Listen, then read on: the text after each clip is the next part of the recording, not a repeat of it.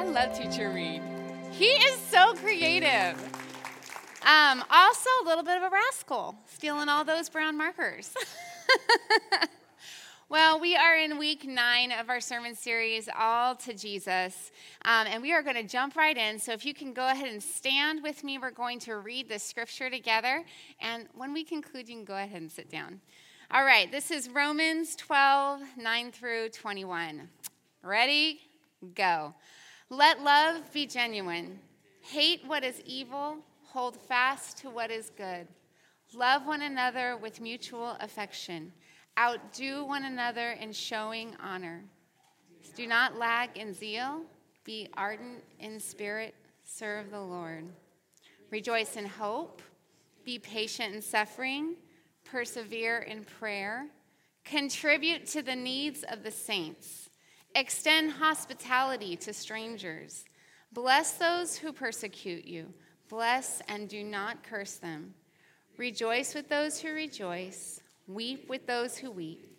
Live in harmony with one another. Do not be haughty, but associate with the lowly.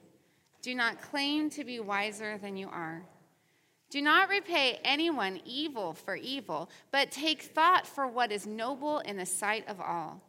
If it is possible, so far as it depends on you, live peaceably with all. Beloved, never avenge yourselves, but leave room for the wrath of God, for it is written, Vengeance is mine, I will repay, says the Lord. No, if your enemies are hungry, feed them. If they are thirsty, Give them something to drink, for by doing this you will heap burning coals on their heads. Do not be overcome by evil, but overcome evil with good. The word of the Lord. You can have a seat. So, today we are going to be talking about contributing to the needs of the saints. This is the invitation for us. Okay, so this is the invitation for us. We have been talking about how do we get above the fray, all the issues of the days that we are dealing with that have caused such division and such turmoil and such unrest and lack of peace and cutting our families in half, all these things. How do we get above the issues? We take on postures which are eternal. And this morning, the posture we're going to be talking about is to contribute to the needs of the saints. So, I have a little confession for you. This is going to drive me nuts. You're, sorry, guys. We're just going to do a little tuck it away there. All right. Here's my confession I'm a clearance shopper and proud of it. Anyone else? I heard a me too over there. Yeah, I got some hands. Ooh, all across the room. We got some uh, frugality in the room. Got some good stewardship going on, right? Now, I have been known to stop in the middle of the aisle at Walmart and do a little Google search to make sure Amazon doesn't have what I want to buy a little bit cheaper. Okay? Uh, yeah, sometimes I'm just plain cheap. That's my confession to you. My kids say amen. Right, Owen? Should I tell them the Starbucks story? okay. Okay, enough said. Okay, so let me tell you a little story from when I was a kid. My first pair of running shoes came off the clearance rack. They were a miracle. I had begun running cross country in high school wearing some knockoff Payless Converse in 115 degree Sacramento heat. Let me tell you, I could feel the heat of the asphalt coming up through the soles of my shoes after about seven or eight miles out in the beating sun. And I remember my, my coach pulled my mom aside on that first day of practice, and he was like, She's not going to make it. She needs real shoes. And I remember overhearing that conversation and, fe- and my heart was pounding because I knew my parents didn't have money for shoes for me. So my mom and I drove to the store. And outside of that store, we prayed that God would do a miracle. See, my parents, they were baby Christians. They had just started going to church. And part of their discipleship was to learn about godly stewardship and to honor God with their money. And so they began tithing probably just weeks after they darkened the church of the, the door of a church. And so she modeled for me in that moment to pray. She didn't even know what she was doing, but we prayed. And we walked out of that store with two mismatched Nike Pegasus running shoes. I was 13 years old and I felt like manna had rained down from heaven because God's miraculous provision had met my life in a real and tangible way. And through the years, through the leanest times of my life, God has provided miracle shoes for me more than I can count. Well, I told you I can be cheap. All these years later, I'm still running. And, you know, this last few weeks, I've noticed my, my running shoes are wearing out. And so I started looking for some deals. Guess what? I can't find any. I can't find any deals. So, you know what I did? I waited. And I'm still waiting. Do you know why? Because all those years of miracle shoes have conditioned me to want to get the deal. I don't want to pay full price. You know what? I could. I have the money right now to go and, you know, make a little Amazon order, pay full price for the running shoes that I need. But there's something inside of me that is twisted. My testimony of God's provision has twisted into something ugly called stinginess, called needing to get the most bang for my buck. How did this happen? This is where I just want to be like, the humanity. I think that's George Costanza for those of you who are Seinfeld lovers. Mm-hmm. I love a little George Costanza in my life. There's a twisting that's happened to me. We're just gonna we're gonna blow right by that. Um, we are all twisted. I bet you didn't want to hear that this morning. We all need untwisting. It's why we come to church right? To get some Jesus because throughout the week, he starts fading into the background. And we need to come and have community, come have communion with him. Uh, we all know what it's like to be ungenerous with ourselves. Like I am right now. I'm repenting before you, confessing before you. I'm going to go home and order my running shoes. We all know the burning desire that exists deep inside of ourselves, the hope that we'll get something for nothing. Oh gosh, I have stories. I'm not going to tell the stories. Okay. We are all conditioned to want more than we can afford, to give less than we know we should, and then to feel really, really good about ourselves when we have a burst of generosity and it has its way, and we're like, yeah, I'm, I'm that good. I'm amazing. We know what it's like to experience the stinginess and withholding of other people in our lives and what that does to our relationships. We know the inconvenience of people, of events, of, t- of needs, taking our time away.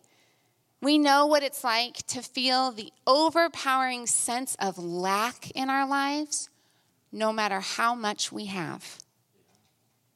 That doesn't go away, does it? We live with the constraints of limited resources. We all have checking account balances, right? I mean, there's only so much in there. And we know the limits of that. We're limited. Yet, we live in a culture that preaches the gospel of getting, of accumulating possessions, of spending extravagantly on ourselves, while simultaneously preaching the gospel of early retirement. Do you see how that just doesn't work? It's not God's way, it's our culture's way. And all of this comes with us right here into this room, into our sacred community. Then we read something like, contribute to the needs of the saints. And our defenses go up, and we roll our eyes and kind of throw up our arms in our heads. This is happening in our heads. Because nobody wants to hear the pastor talk about money. The Bible talks a lot about money. Jesus talked a lot about money. Today, I'm going to talk about money. But thank God, his word goes so much deeper than that because God is all about our hearts. We serve a good and faithful God who wants to transform us from the inside out. But make no mistake, our checking account balances are 100% reflective of the heart change that God is doing, that we are allowing for Him to do in our lives. Otherwise, Jesus would have never uttered the words, Where your treasure is, there your heart will be. That's in the book of Matthew, if you want to look it up. Contribute to the needs of the saints. This is a seven word phrase, and let me tell you right now, it could be a 10 part sermon series. So I want to let you know right now, off the bat, the front end of this message, that what I'm going to share with you is going to be incomplete. There's, two, there's more. This is just, we're glancing off the subject.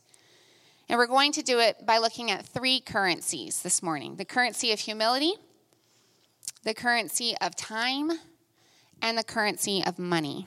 Would you bow your heads with me? Father, you are a good and holy God, our everlasting Father. You are our Prince of Peace. You are mighty. You are our provider. You are Jehovah Jireh, the God who provides. Lord, we put you back in your rightful place in that way this morning. Father, I pray for open hearts and open minds. I pray that we would be known as a church that is generous. Lord, that we would be those who would trust you beyond what we can provide for ourselves. Lord, that we would be those who would give in faith, that we would honor your word. Lord, I thank you. I thank you that you are our Father and that you have it all in your hand. Lord, help us to lean into that truth this morning. In Jesus' name, amen. Well, we'll get started with the currency of humility.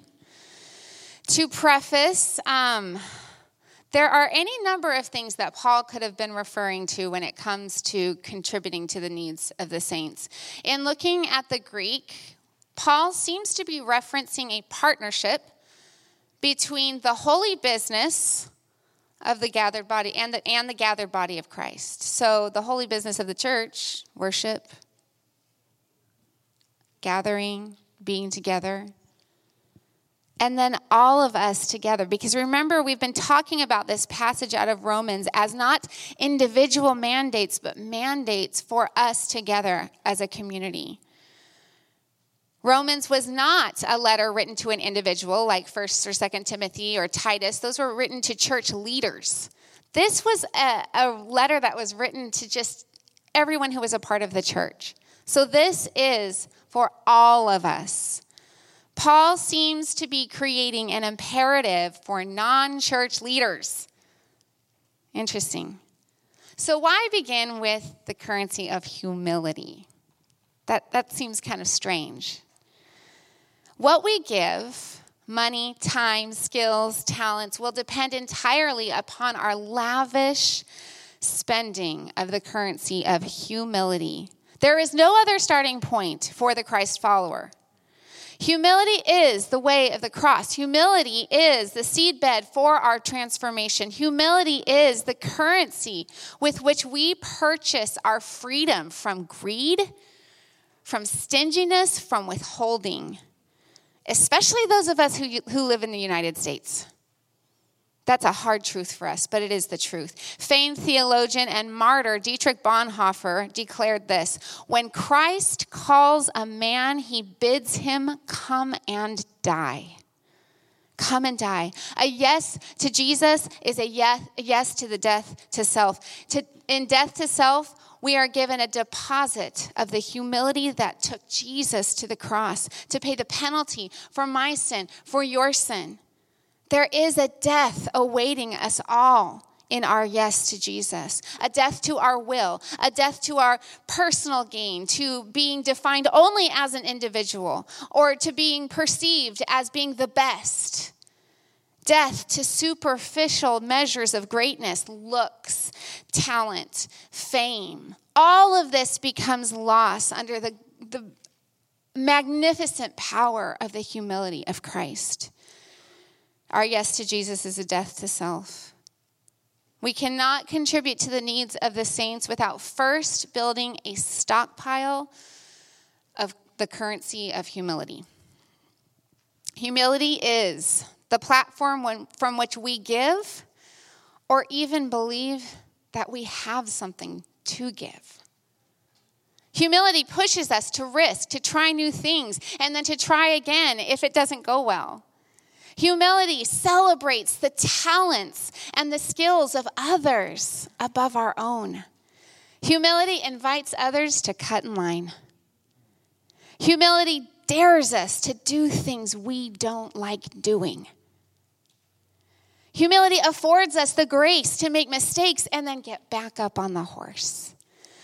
Our contributions to the body of Christ come from a stockpile of humility. Humility is the currency that supplies us with the faith to freely and generously give our limited resources as we seek to contribute to the needs of the saints. We cannot forsake this very important piece of our discipleship. All right, we're going to talk about the currency of time. I've got a quote that I want to start with. Here it is. It's from Calvin and Hobbes. There is never enough time to do all the nothing you want. Yeah. yeah. it's hilarious, yet it is fitting and actually almost just a little bit terrifying. Because our culture has turned doing nothing into a virtue. Binge watching, right? Video games, rampant in our culture. I hate that binge watching was coined. Man, that's a scary thought. When I was a kid, okay, I won't go there.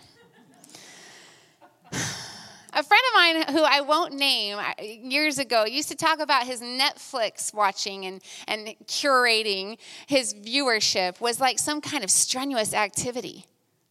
No. Time is a precious commodity that we all squander. It's, it's a first world problem. And we each have a fixed amount of time in the day to give, to use, or to throw away. When Paul says contribute to the needs of the saints, he is urging us to give this limited resource away to the body of Christ.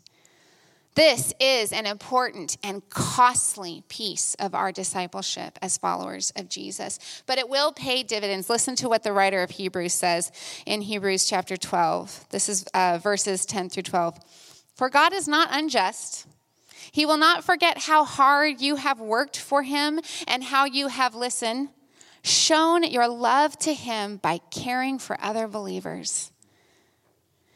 Our great desire is that you will keep on loving others as long as life lasts in order to make certain that what you hope for will come true. Then you will not become spiritually dull and indifferent.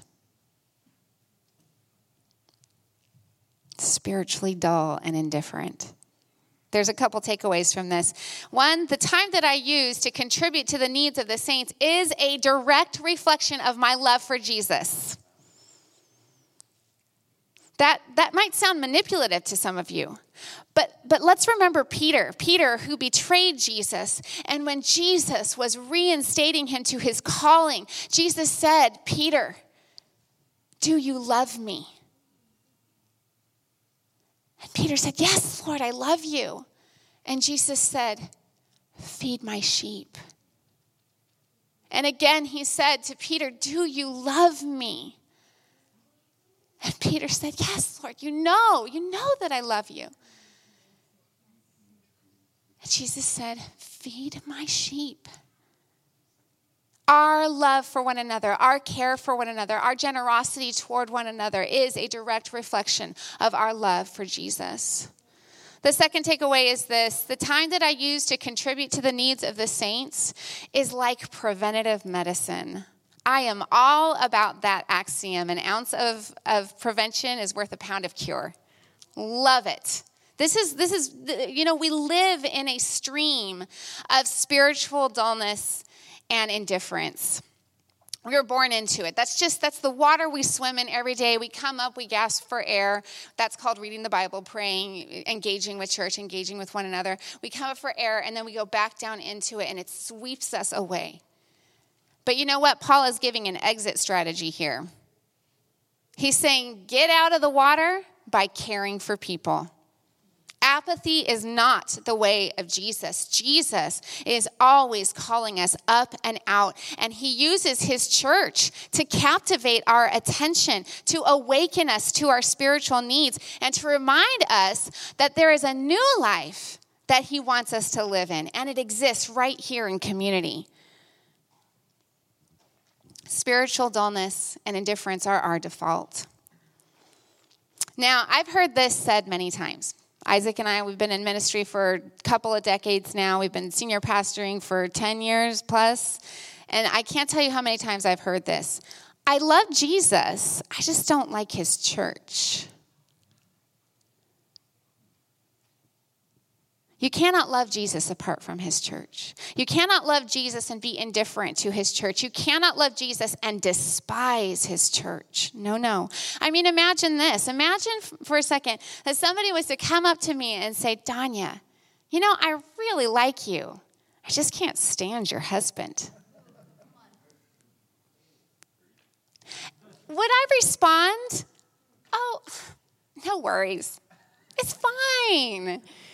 Love you. No.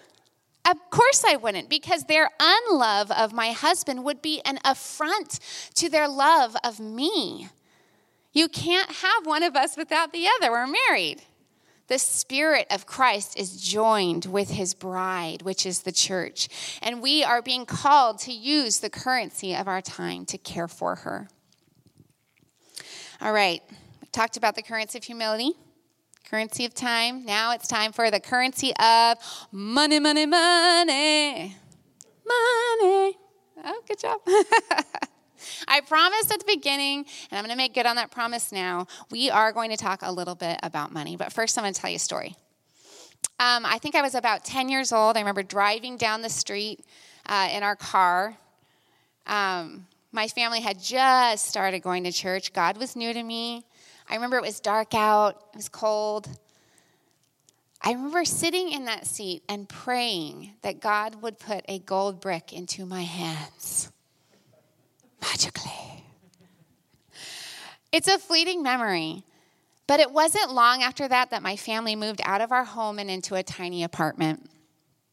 I must have had some idea in my little 10 year old mind that God could miraculously fix my parents' financial problems, that God could do anything so that I wouldn't have to move. Turns out God had other plans. Instead, he asked my parents to take a long road of paying off thousands and thousands of dollars of credit card debt. Mind you, they were blue collar workers. He asked them to take the long road of learning to tithe to our church and to cultivate habits of godly stewardship, which means living on a budget and sticking to it. And let me tell you right now, that budget was slim. Little did I know that watching them do this would deposit into my young life habits of tithing and stewardship that are with me to this day. I had wanted a shortcut. But God is not a God of shortcuts. Read the Bible. I mean, ask Abraham. That poor guy was yanked out of his home and he just followed God and didn't know when or what was going to happen after that, but he trusted him. God is also not a God of manipulation or coercion, but he is a God of truth. He's a God of expectation and a God of promise. Listen to what these scriptures have to say about money. Our God of expectation in Leviticus 19, 9 through 10. When you harvest the crops of your land, do not harvest the grain along the edges of your fields, and do not pick up what the harvesters drop. Leave them for the poor and the foreigners living among you. What does that mean? Basically, don't use all your money for you. Don't be greedy. Don't take everything for yourself. God laid out this beautiful expectation of giving tangibly to our community, especially to those who are less fortunate. All right, here's a promise. Luke 6 28. Give and it will be given to you we could stop there. That, that's enough, right? If I give and God will give back to me, amazing. But no, he takes it further. He says, A good measure, pressed down, shaken together, running over, will be poured into your lap. I kind of picture like when you're baking and you're measuring out brown sugar and you push it down and make sure you get that full cup of sugar. God's like, I'm going to push that down and give you more for with the measure you use, it will be measured to you. The simplicity of this should astound us. So often we rob ourselves of the generosity of God because we are too afraid or too miserly to give big. All right, expectation number two. 2 Corinthians 9 7. You must each decide in your heart how much to give. Now, I want to preface that, that Paul in this verse was talking about a very specific offering. You must each decide how much to give, and don't give reluctantly or in response to pressure. For God loves a person who gives cheerfully. So, this is a maturity thing, isn't it? It's kind of like when I ask my kiddo to em- empty the dishwasher and they're like, ah, I don't want to right now. You know, when the words start curving up, there's attitude, you know? Ugh. I don't want to give. And you know what? God is not going to coerce you or manipulate you into it, but He will call you to it because He's calling us to maturity.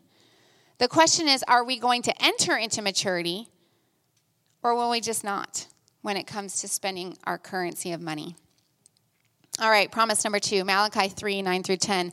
Bring the whole tithe into the storehouse, and we'll talk about what a tithe is in a minute, so there will be food in my house. Test me in this, says the Lord Almighty, and see if I will not throw open the floodgates of heaven and pour out so much blessing that there will not be enough room to store it. The Hebrew word for tithe means tenth. Tithe is to give 10%, the first fruits of your income. And the promise is that when we give our first fruits to care for his house, that God will bless us. All right, our final expectation for it's like I said, it's incomplete, but for today. Genesis 4 3 through 5. Cain presented some of his crops as a gift to the Lord. Abel also brought a gift, the best portions of his firstborn lambs from his flock. The Lord accepted Abel and his gift, but he did not accept Cain and his gift. Listen, Cain, Cain gave some. Cain gave the crumbs. Cain gave, Cain gave the leftovers. Cain, Cain was not um, selective in how he gave to God, he just gave some. Abel gave the best. Abel gave his firsts. The Bible talks all about this. Scripture is replete with references to God wanting our first and God wanting our best. He does not want our leftovers. If, if Jesus were to come to my house for dinner, you think I'm going to pull out a box of week old mashed potatoes from my fridge and be like, oh, I can heat this up in the microwave for you, Jesus? no. No. I am going to make boeuf bourguignon. It takes four hours to make. You have to chop up beef and, and sear each piece on each side. You have to make a roux. You have to, you know, saute mushrooms and peel carrots and chop, and it's a lot of work. And usually by the time I'm done making it, my face is all red and splotchy and I'm sweating. It's not a pretty picture, let me tell you. That's what I'm going to make for Jesus. I want to give him my best. All right, our last promise. Proverbs 3 9 through 10. Honor the Lord with your wealth and with the first fruits of your crops. Then your barns will be filled to overflowing, and your vats will brim over with new wine. So, this is similar to Malachi 3. There is a promise of blessing in return for how we choose to give. It is really as simple as that.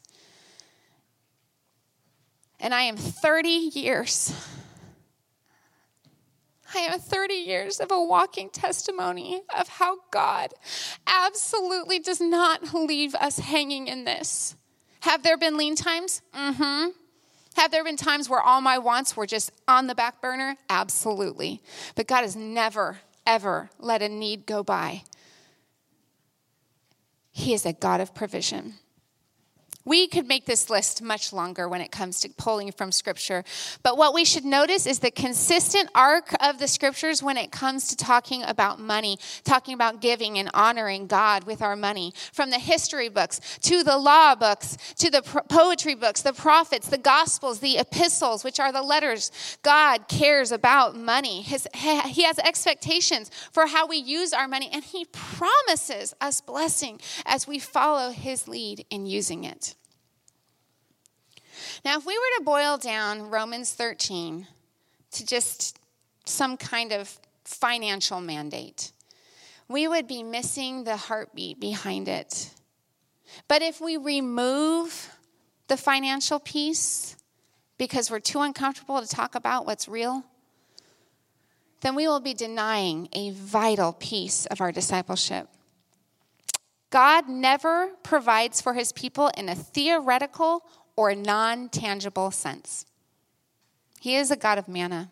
His faithfulness comes in physical form, His faithfulness comes in spiritual form. And we are to follow Him in those ways as we contribute to the needs of the saints.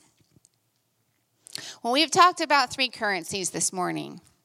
I'm going to have you repeat after me because I'm a teacher. Humility, Humility. Time. time, money, I love it. You guys are good.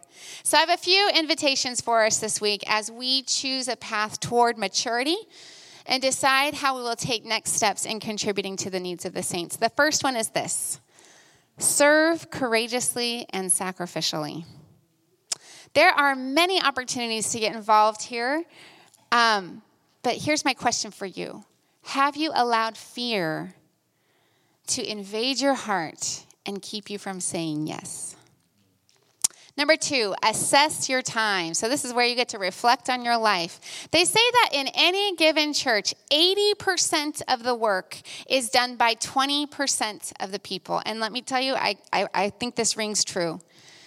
Because we have limited time, we often say, have to, we have to say no to good things in order to say yes to better things.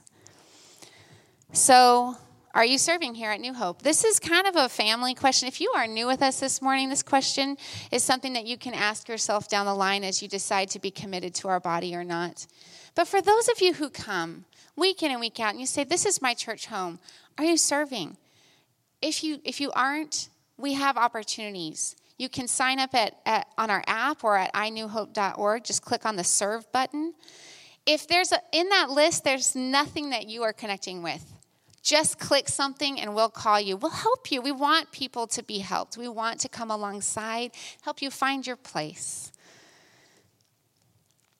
Number three, become a tither.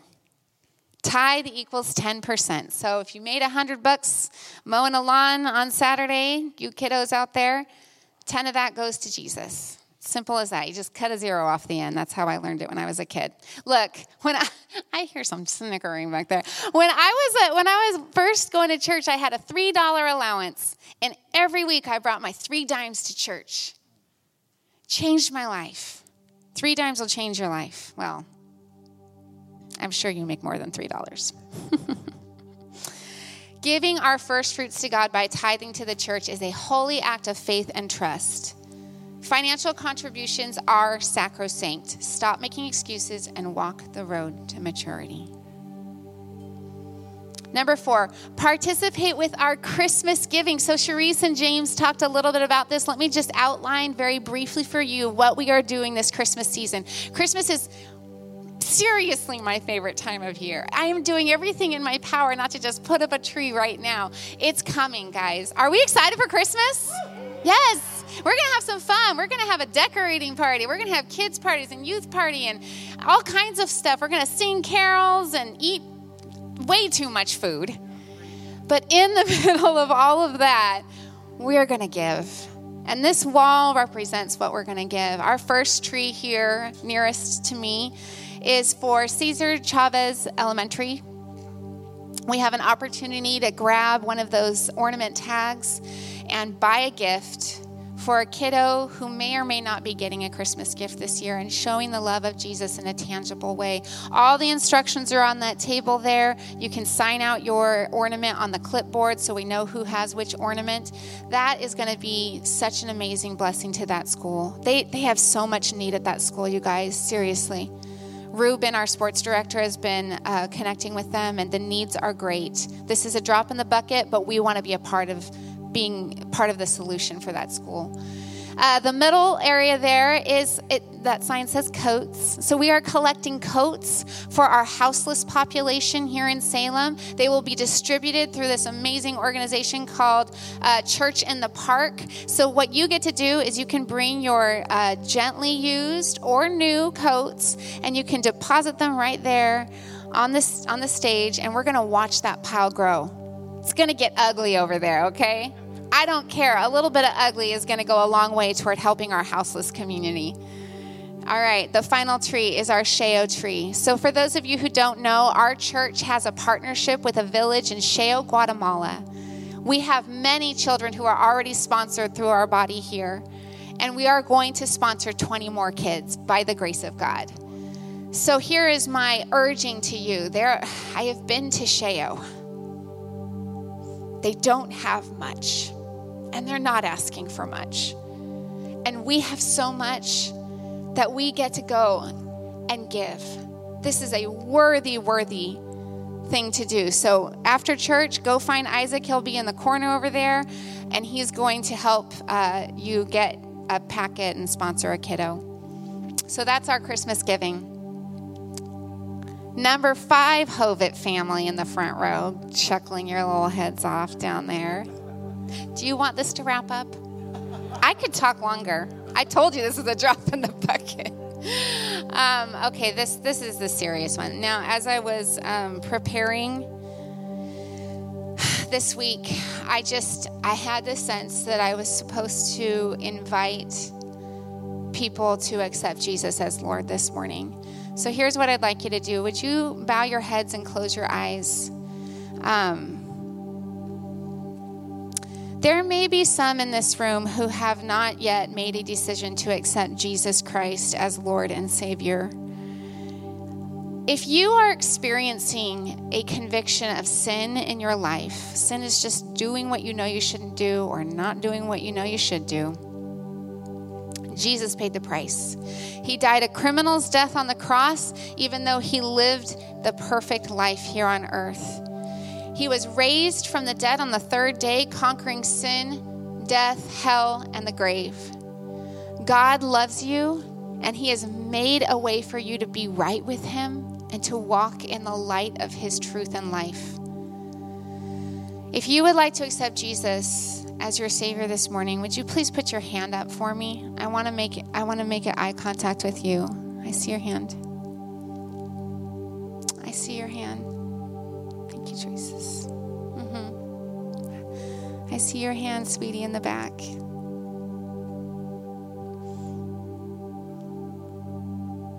I see your hand too, girlies. My sweet girlies back there. Thank you, Lord. All right, let's pray together. We're all going to just do this in solidarity with those who have taken this next step of faith and courage. Let's repeat after me Father God, you are holy and good. I could never hope to be good on my own. I need you. Cleanse me from my sin. I confess Jesus as Lord. I believe in my heart that God raised him from the dead. I place my faith, I place my hope I place my trust in Jesus. Amen.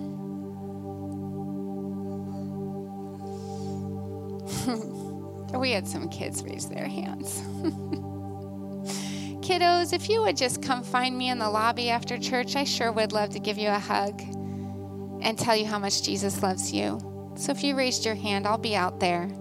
You can come come give me a squeeze. I'll get I'll squeeze you back.